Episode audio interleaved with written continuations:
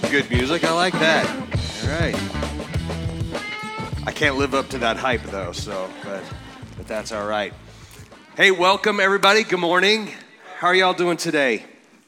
Out there online, how you guys doing? Wherever you are, whenever you're watching this, I hope that you're in the middle of a blessed day right now, and I hope this day just gets better for all of us. Um, as Pastor Gabe said, I am I am really, she used the word stoked. I don't use stoked very much, but uh, excited is more the word that I use. Yeah. Um, and I am, however, there's a certain amount of, uh, of uh, uncertainty that goes along with that.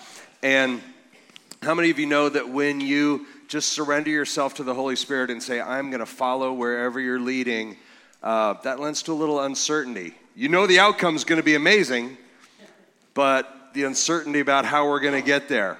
And, and that's where I am today. And so you guys are lucky enough to go for a car ride, and I have no idea where we're going.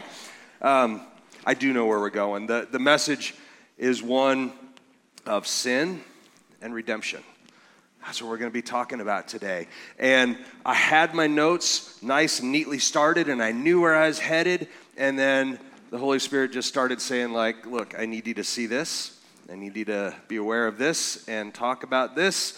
And so then I said, okay, so I'm throwing out everything I've done and just following you. And he goes, no, I want you to say that too, but incorporate this. I'm like, all right, well, we'll see. So this is where we'll see what happens. Um, it's going to be good, though. There's a lot of scripture. So if you are out there online, grab your Bibles. If you're in here and you have one, uh, open it up and be ready. If you need one, I know everybody's got them on their phones, but we've got a basket in the back corner that's just full of Bibles, and we have more. So if you need one, you know somebody that wants one, please take one um, and give it to them. That's, that's what they're for. There is nothing that brings life like the Word of God. Amen?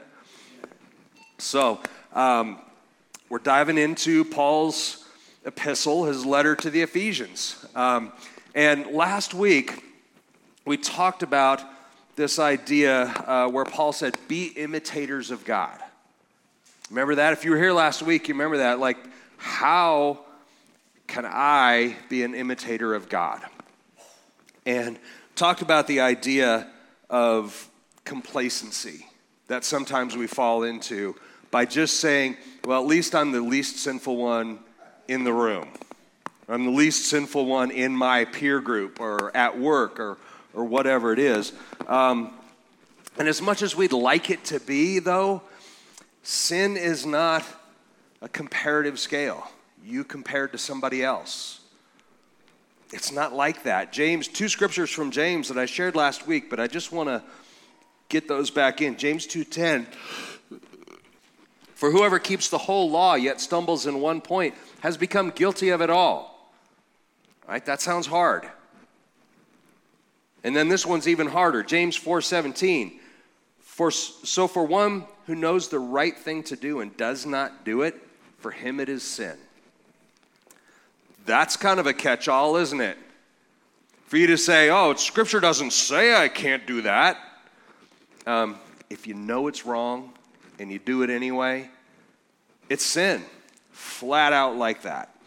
And it's such a lie to say, "Well, a little bit won't hurt anybody." Or those things done in private or said in private. As long as anybody doesn't find out about it, it really doesn't hurt anybody. But Paul teaches us, Galatians 5 9, he says that if you stray even a little bit, which he calls allowing a little bit of leaven into the dough, even a little bit of error can have really serious consequences. Of course, he says that, that, that consequences it spoils the whole batch of dough. But we know, we know the idea that leaven is the tolerance of even a little error. Now, notice he says allowing it. So it's not like it's a mistake, it's an accident.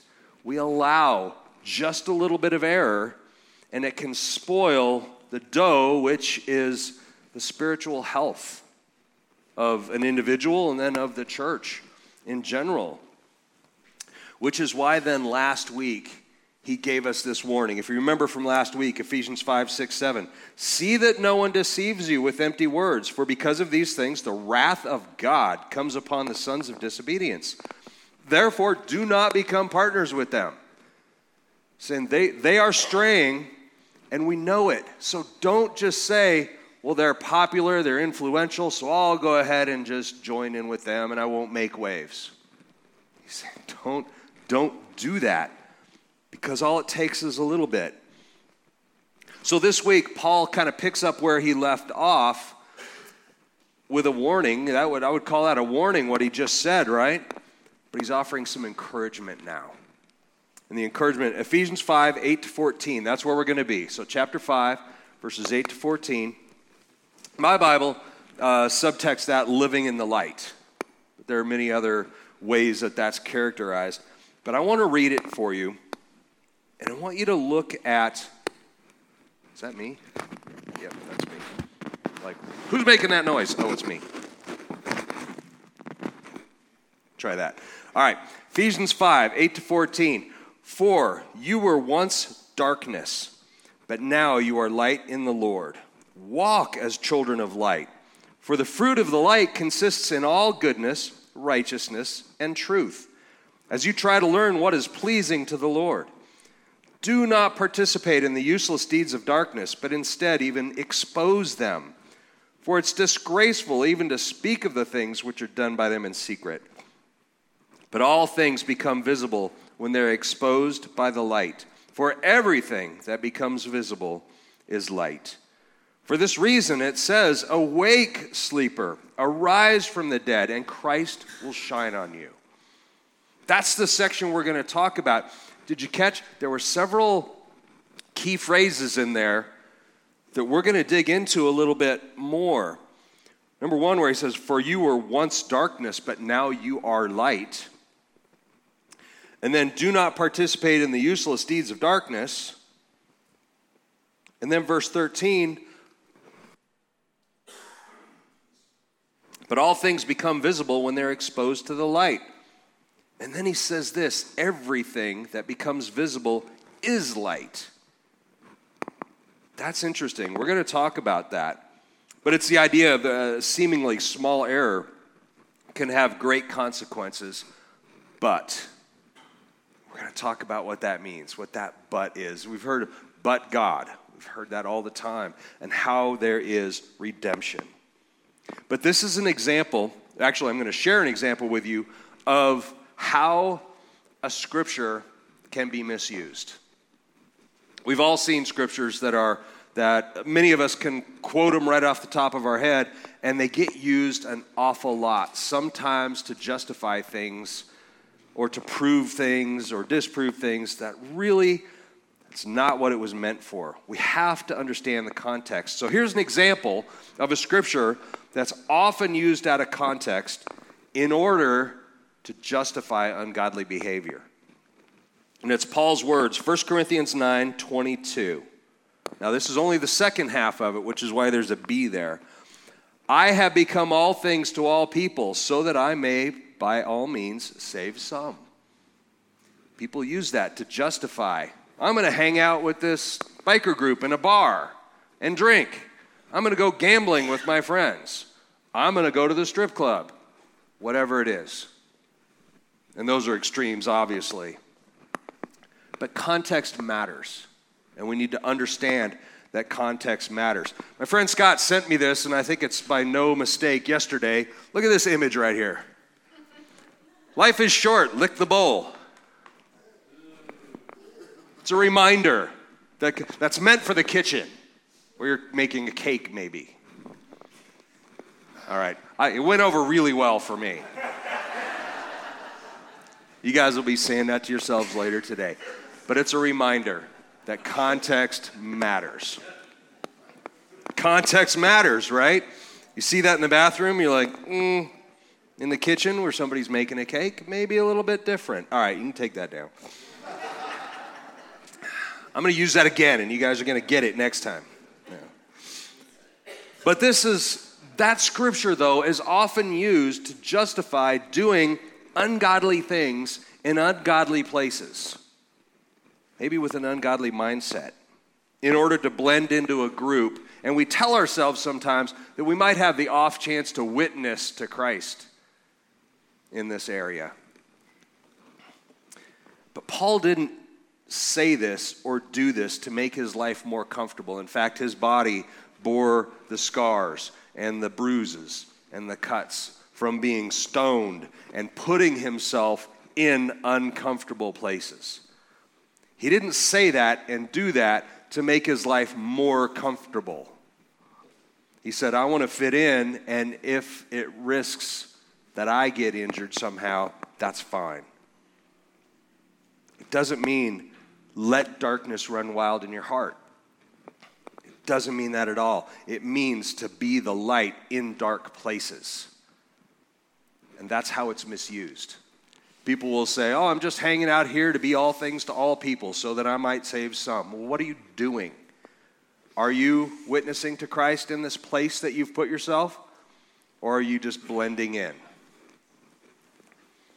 Paul never blended in.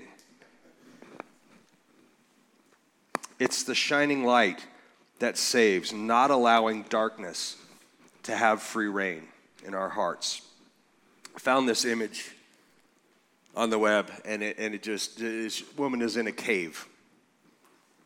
If you've ever been into a cave, Carlsbad or any of the big major caves that are out there, usually they will all do one thing in common. At some point, they'll turn the lights off so that you can see how truly dark real darkness is the absolute absence of light. And I'll tell you, when you introduce light back in to that dark environment, it is striking. It is incredibly obvious. Even the tiniest little pinhole or glow of a watch or anything is just startling in its contrast to the dark. You can take that one down. Matthew Henry said this, a Bible scholar. He said, Sinners, like men in the dark, are going they know not where, and doing they know not what.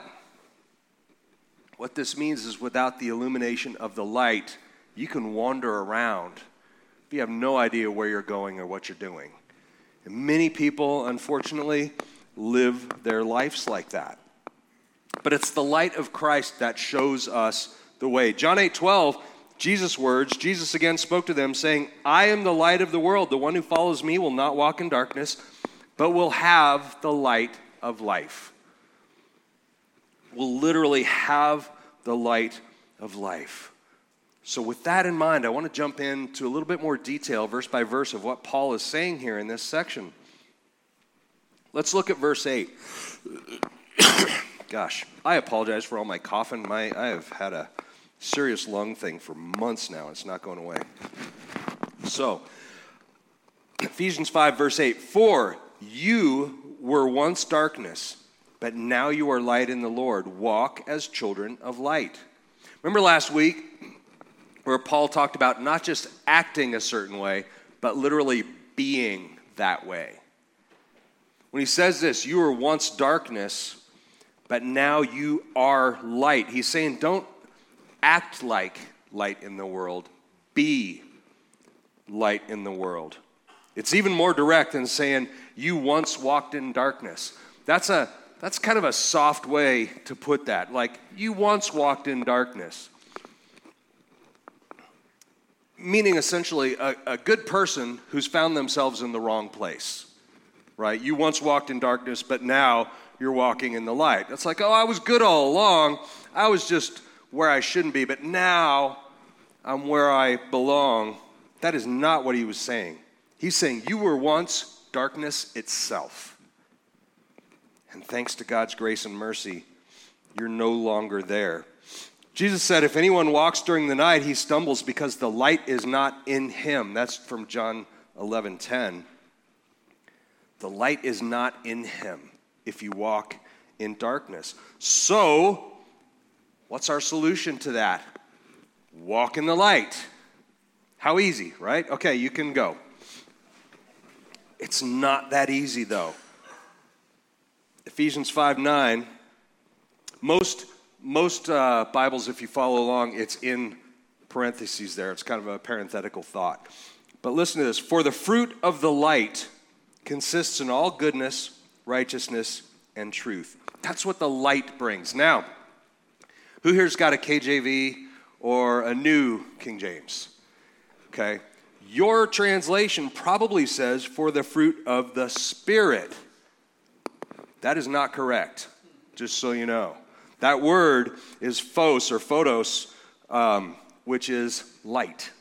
In our context, it's divine illumination. So this isn't the fruit of the Spirit, this isn't the fruit of the Holy Spirit in you. This says, for the fruit of divine illumination.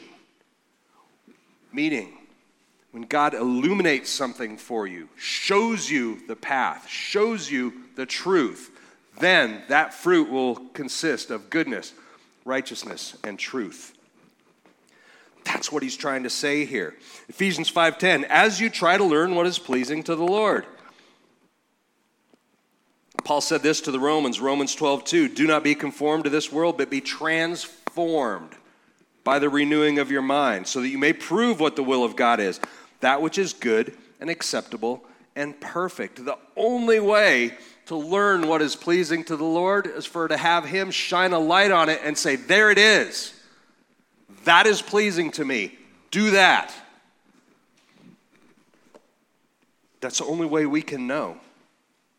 Now, here's though where we circle back to kind of that, that one of those first highlights I gave you Ephesians 5 11, 12. Do not participate in useless deeds of darkness, but instead even expose them, for it's disgraceful even to speak of the things which are done by them in secret. Let me explain these two verses together. It's fairly self explanatory, but let me put a fine point on it by asking you a question. Put it in the form of a question. What things do you do or allow in your life that you would be ashamed if someone found out? Anybody here not have anything at all?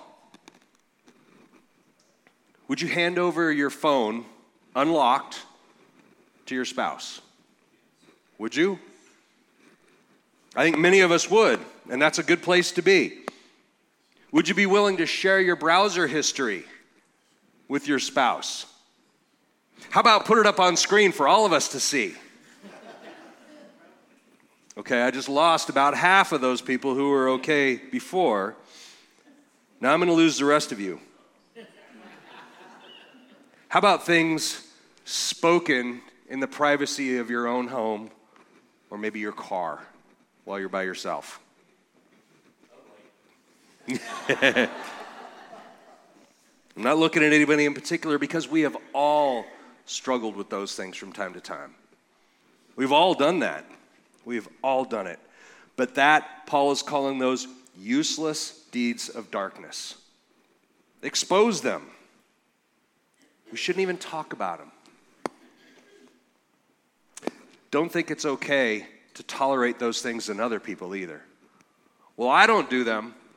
I know they do, but I don't. Again, there's that sliding scale of, well, at least I'm the least sinful person in this car or in the room.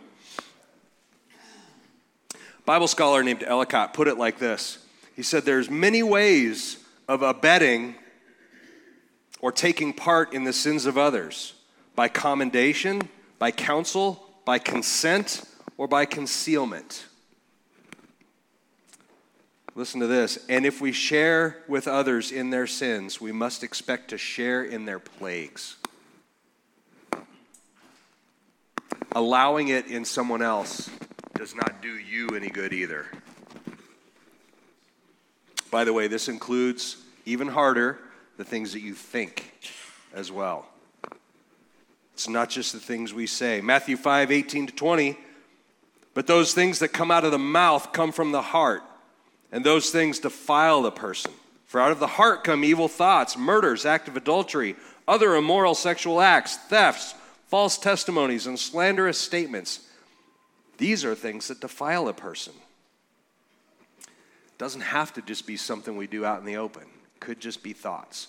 We have to be careful about allowing those things, those useless deeds of darkness, into our life because they do not bring light.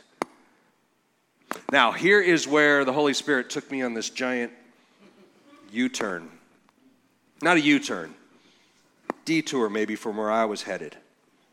Ephesians 5:13. I want you to look at this scripture. And we're going to read it very carefully because there's so much truth in here. But all things become visible when they are exposed by the light. For everything that becomes visible is light. All right. Now let's talk that. Leave that up there for a minute. Let's talk about that. Everything that becomes visible is light, including evil things, things that we're hiding in the dark. How many times have we heard it taught that when you shine the light on things that are in the dark, it kills them? Taught that. I've taught that. I've heard it taught. So, how do things in the darkness? Picture walking into the kitchen late at night, flipping the lights on, and seeing bugs or cockroaches run away. Going into a cave where there's mold and just different things that grow in the dark. Rarely are things that are in the darkness, when you shine light on them, rarely is it a good thing, at least in context, right? so, we need to remember that the word light, in context that we're talking about here, means divine illumination. So, how does darkness literally become light itself just by having the light shined on it? Now, this is a great example of why Scripture tells us that the things of the Spirit are foolishness to those without the Spirit okay? Because they, the Spirit is what helps us to understand them. Because science and many, many sermon messages, myself and other pastors over the years, will tell you that when evil things are exposed to light, it kills them. Anybody have an argument over that in principle? Think I got this image. Think about this image of these. Remember during the worst of COVID, and they still they're still out there. These UV robots that would just drive around a store or something in the middle of the night, and the UV light would kill bacteria, right? Kills 99.9% of all germs and bacteria and evil and nasty things. And that's what is generally accepted that happens when you shine light on things that live and thrive in the dark.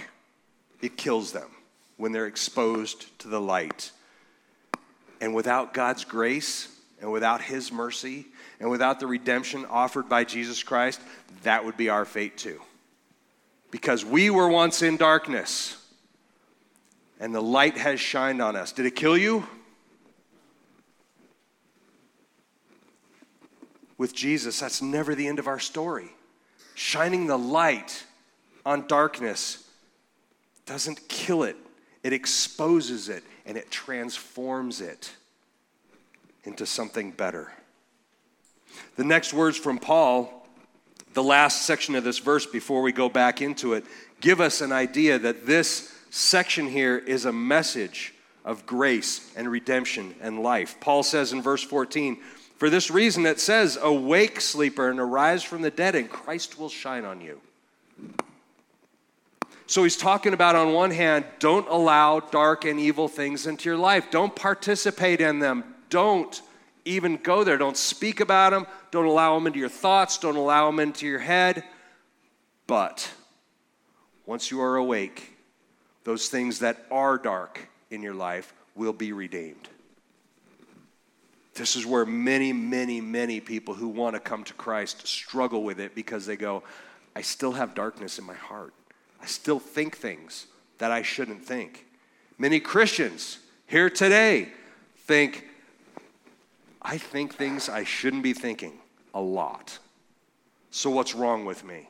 Am I not really a Christian? Am I not really saved? Do I need to be embarrassed? Can I even come to church today? This is why it says, Arise from the dead, and Christ will shine on you. And those things that are darkness will literally become light in you.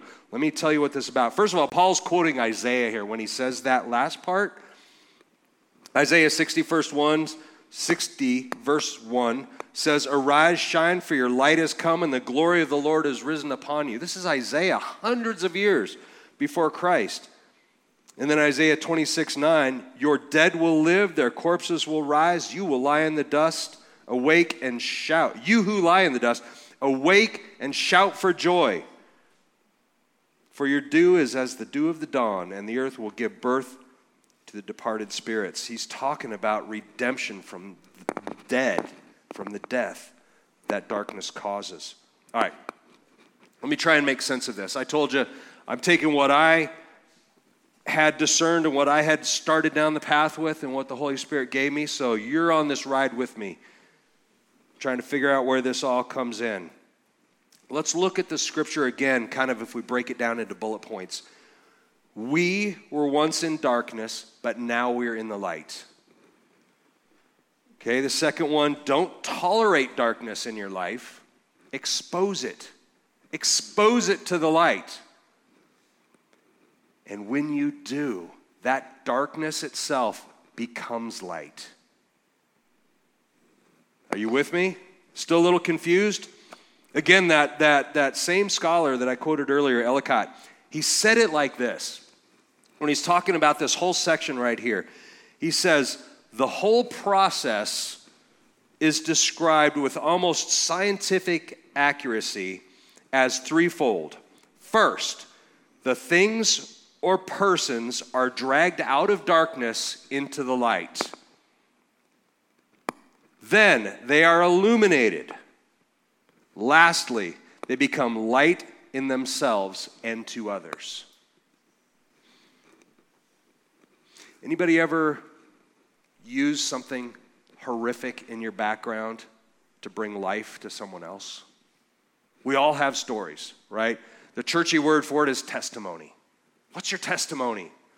I was sleeping in a gutter. I was homeless. I was, I was angry. I was in prison. Uh, whatever, whatever your version of your testimony is, that's what Scripture says we overcome with is our testimony, the blood of the Lamb, and then our testimony. Those stories of the things that happened to you, those experiences that were once in darkness with Jesus Christ, are transformed literally by the light and become light itself to others.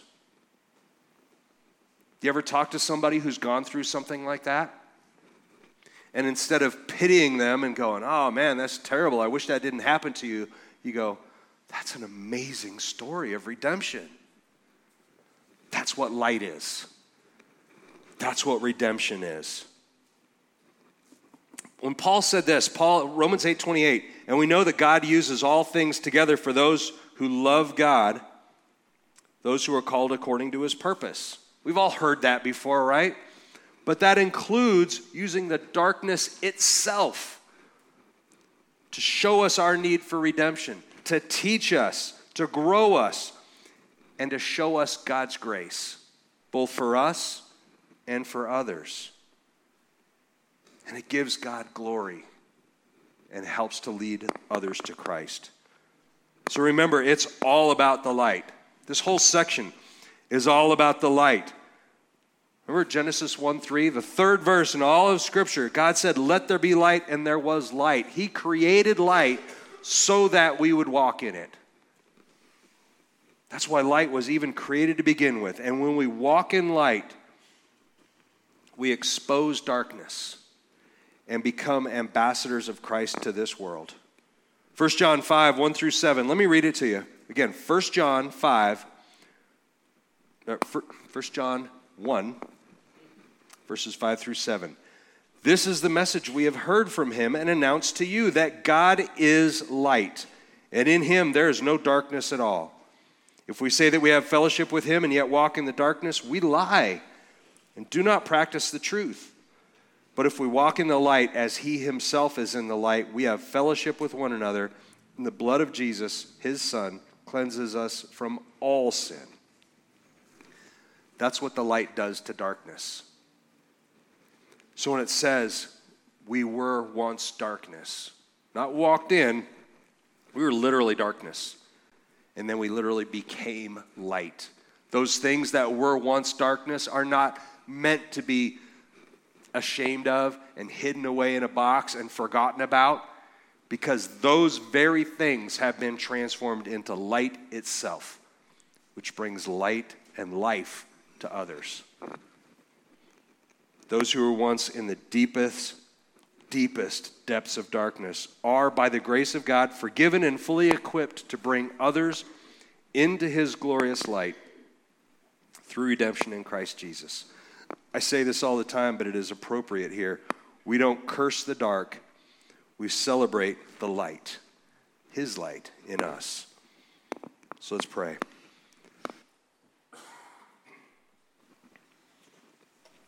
Father, I'm so thankful that you use the darkness in my life, the darkness that was once in my heart.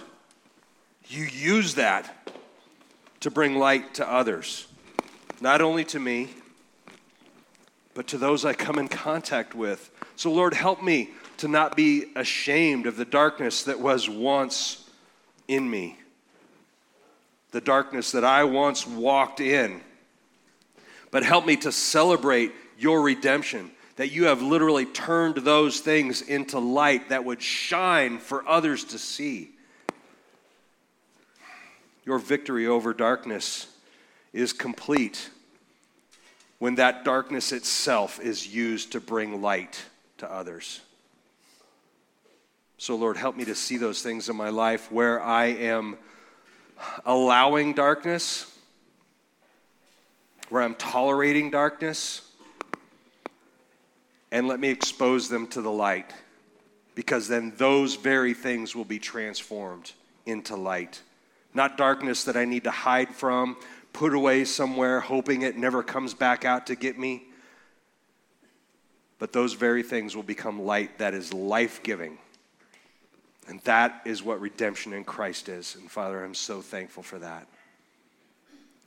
Father, we love you. And we praise you in Jesus' name. Amen. Amen. We're going to go into communion right now. And if you're in that place where you just you're trying to root out those dark places in your life so that they can be transformed to light. We have a prayer team in the back. They would love to be able to pray with you. Sometimes it's just confessing those things. That's how we get them out into the light. We just confess them, we repent of them, and God does the rest, transforming those things into light. But sometimes we need help, and that's what the prayer team is for. Please take advantage of them. If you need to sit in your seats for a little while and just listen to worship music and let the words just soak over you, do that. And when you're ready, come up front and take communion. And when we do, when you take communion, what you're saying is yes. I will allow those things that are darkness in my light in my life to be exposed so that Christ can do his work and transform them. When you take communion, you're just saying that. Everything that is in me, everything that I have, everything that I am, I am laying it bare and saying yes to what Christ is doing in my life. So if you're ready for that, we can move around. Gabe and I will be over here. Um, I'd ask Stan and Jackie if you could come over here and serve back there. We've got self serve in the back if you would like. Take all the time that you need to just let the Lord minister to you. Because we all have those places that are dark in our lives and we're afraid to expose them to light because what if? What if this is the one? I had a conversation with a woman this week who said, The things that I've done are too bad for the blood of Christ to cover. The things that I've done are too sinful and too dark for them to ever be transformed into light. Church, that hurts. When people think that the blood of Christ is not sufficient to cover your sins, it not only covers them, but it transforms those very sinful acts into something else, something that will bring life if we just let Him. The bigger the sin, the bigger the light when it's all done. And we can praise Him for that. Let's believe that. Let's understand that. And when we take communion, we affirm that in our lives. Amen. Thank you, guys.